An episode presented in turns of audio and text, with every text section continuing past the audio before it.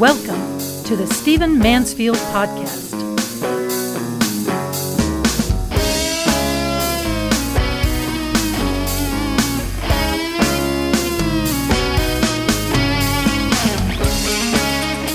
Well, welcome to the Stephen Mansfield podcast. Delighted that you've joined me. Let's dive right in.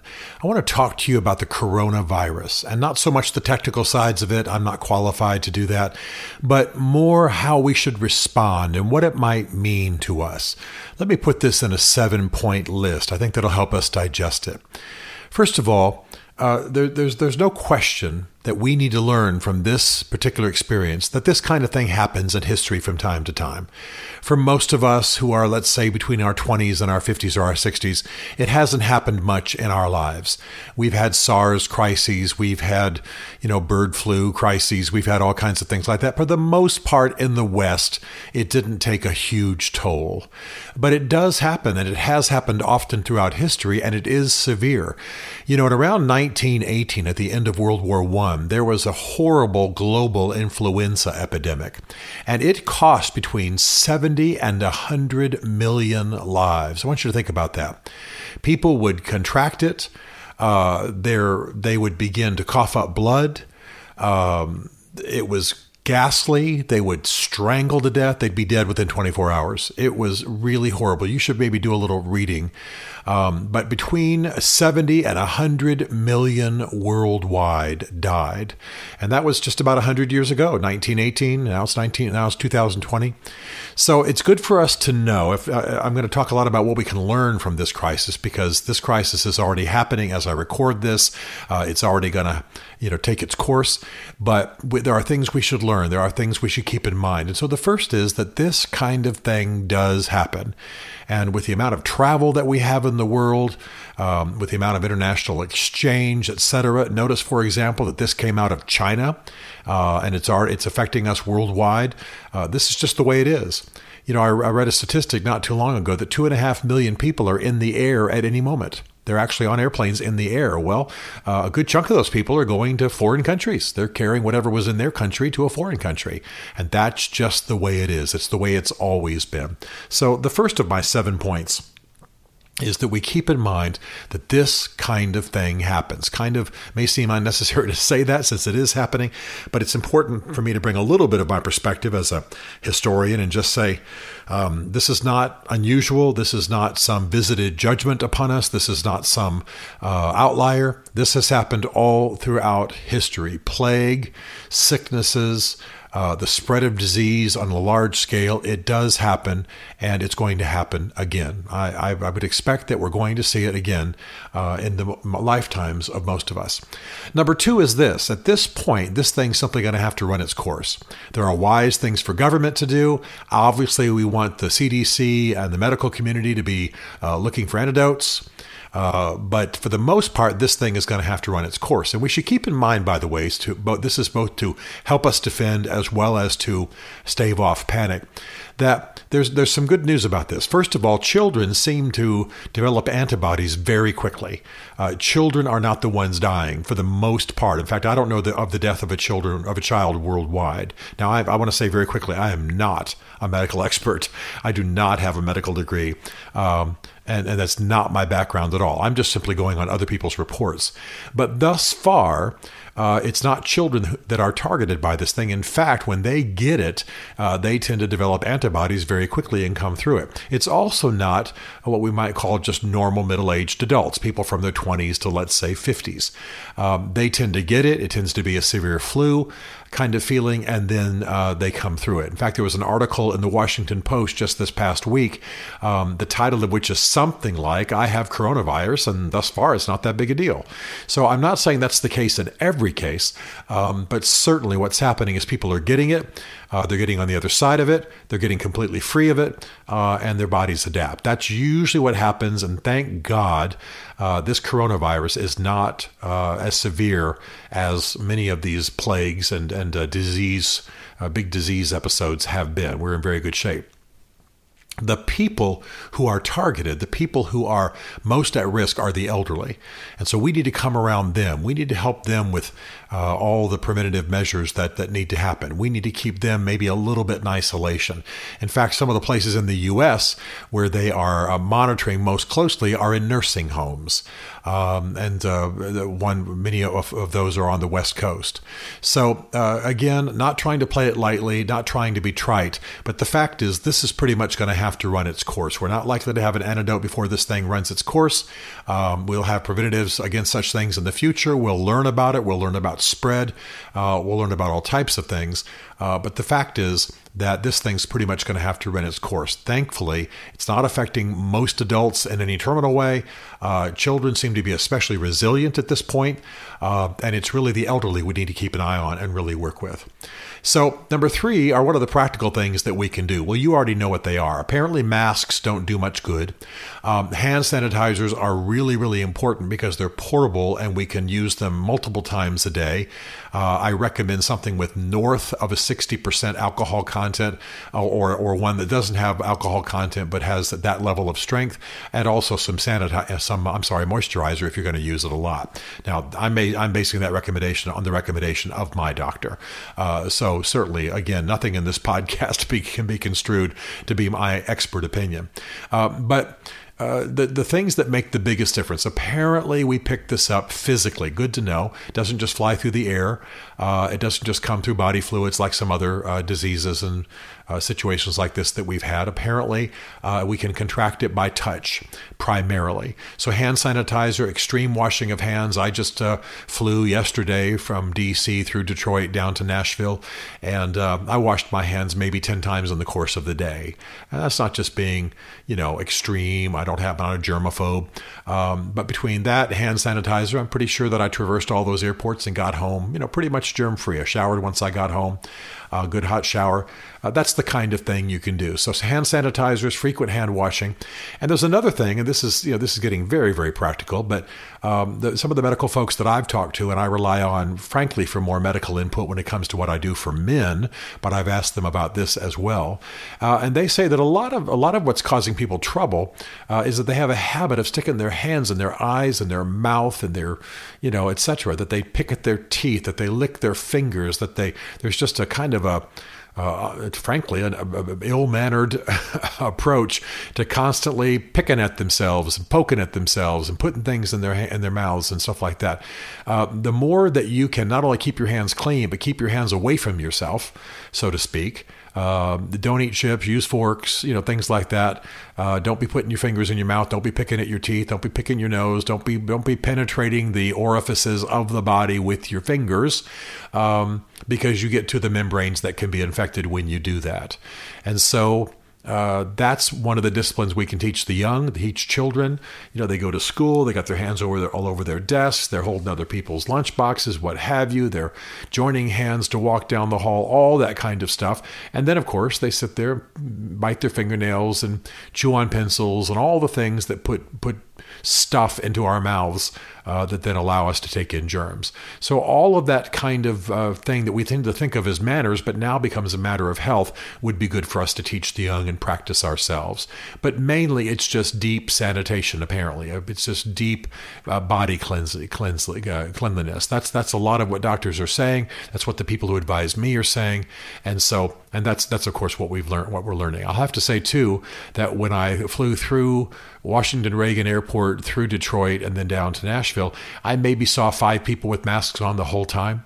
Um, masks are not apparently what people are turning to, and that's probably because the experts have told us they don't make much difference. What really makes the difference is keeping your hands clean, keeping your body clean, and keeping your hands off and out of yourself. That's what makes a big, big difference. Now, I, it's very important to me that we learn about this, we learn from this for the future. So, my fourth point is this uh, I have always recommended to people a grandma strategy. Uh, I've always been very big on the idea that we need to learn from our grandparents or great grandparents who went through the Great Depression. Um, grandma used to always have uh, a pantry of food. She used to always have some cash stuffed in a mattress or hidden somewhere.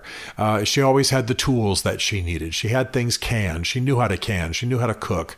Um, she knew how to grow a garden. She had the skills that she needed. Grandpa could build things, create things, shoot things, kill things. Um, they had the skills to survive and they stored things. It wasn't just that they were traumatized by the Great Depression, but they had decided to live their lives with margin. This is the thing I want you to hear to live their lives with margin. If you had completely locked my grandparents in their house at a certain point in their lives, they probably could have lived for months just in their house, just in their garden, uh, just in the things they immediately had around them. They had everything from weapons and tools uh, to seeds to things stored away in a pantry. They had a big full pantry for two older people. You couldn't figure out why they had so much food. Uh, they could have helped the neighbors and taken care of themselves probably for months. Uh, and that's what a grandma strategy is. It's simply assuming that not everything that we need should be bought with five minutes, you know, five minutes ahead of schedule, that we should have margin, that we should have closets filled with things, that we should have skills, that we should have some money laid aside, that we should anticipate. Just, just imagine an emergency. What would happen if you had no water? What would happen if you had no electricity? Uh, what would happen if, I don't know, uh, some kind of violence was going on in the streets, or there was a flood, or there was a hurricane, or there was who knows what. What would you do? Uh, do you have a basic medical kit? Do you have the basics that you need? It's really pretty simple to do these days. And so, Obviously, there are websites that help you with this. Obviously, most of you listening to this can figure this out pretty much on your own. You get with your family, you imagine the worst, you make a list, you start buying things. Um, I know people who make it as simple as peanut butter and crackers and bottles of water. I'm assuming you'd want more than that for a while. But given the disasters that we have in our society, I think it's uh, it's wise for us to learn from them and to realize that wise people, people who plan to make a difference, people who want to, who love their families and want to take care of everybody in their families, um, should have some margin, should live with some some storage, so to speak. We can laugh at it as a survivalist thing. We can laugh at it as a you know kind of an extreme, weird second coming of Jesus kind of you know imbalance that some people have. Um, but I'll have to tell you that I think it's just basic wisdom, and that it ought to, and that anybody listening to me can observe this. So we might talk about this more in the future. Certainly, there are things that you can look at online. Don't get weird. Don't get strange. Uh, don't go into hyper survivalist mode. You don't need to dig yourself a cave in the backyard, but you know, most of what you need to survive, most of what you will have come against you is about a month about a month of cushion. So, for example, do you have uh, some big industrial bottles of uh, the large bottles, the giganto bottles, uh, like liter level bottles of hand sanitizer? That that's that looks like it's going to be pretty valuable right now. Well, that's the kind of thing that can sit in the closet for a long time and never be in your way. But when you suddenly need it, or when you want to make sure that everybody comes in your home is using hand sanitizer, et cetera, et cetera, you see what you're dealing with. So you're smart enough to figure this out. The main thing is to decide to do it. So, the grandma strategy, as I call it, which is not extreme survivalism, but it's just the wisdom of creating a margin in life and a margin in your money and your household goods and the things that you might need to, to survive, let's say, a, a flood or uh, the devastation of a hurricane for 30 days. Uh, that's what you want to be thinking about. Uh, number five is maybe the most important thing I have to say, and that is that these can be very, very positive times for everybody in our lives. Um, it is, you know, I, one of the things i have most enjoyed in my life uh, is interviewing some people who lived through the Great Depression. And though they were tight times and though they were difficult, they remembered their family life during that time in just glowing, tearful terms. Their parents had said, Yeah, the country's going through a tough time. We're all going to pull together. We're going to get through this. This is going to make us stronger. You kids will remember this forever and uh, and it will mark you and shape your character, and you're going to be better for it. And so let's love each other. Um, and some of the families that I that I remember being told about, uh, there were family storytelling contests and music contests, and listening to the radio together, all gathered around when mom made some punch and some cookies. You know, all of that was a big thing. It made unbelievable memories. It strengthened them. It gave them intestinal fortitude. It gave them character. It brought them together as a family. Um, you know, I don't want to use trite motivational language, but, you know, tough times never last, but tough people do. And that's what we learn in these sorts of seasons. And so a lot of what you need to focus on is the spirit that you emit during this time. I don't mean to be weird about that, but you know, uh, are you confident? Are you are you pulling people together? Are you loving everybody? Are you emitting a, a, level of courage, or are you freaking out your children and rattling everybody and running around like a crazy person? Um, there's there's the, there's the, there's the spirit of the times is what will be remembered. That's what I want you to know. The spirit of the times, the spirit, the way, the spirit with which you go through this, and the way your family goes through this. That's what's going to be remembered. And I've actually had elderly people whom I've spent a lot of time with say to me that the some really the finest times in their lives were when they were going through the Great Depression. Their family was tight. They were keeping the wolf at the door. Everybody was working, contributing. They were relying on God. They were turning to each other. Uh, they were building community. Uh, every bite was precious. Every every time mom would make a pie, it was like a like Christmas.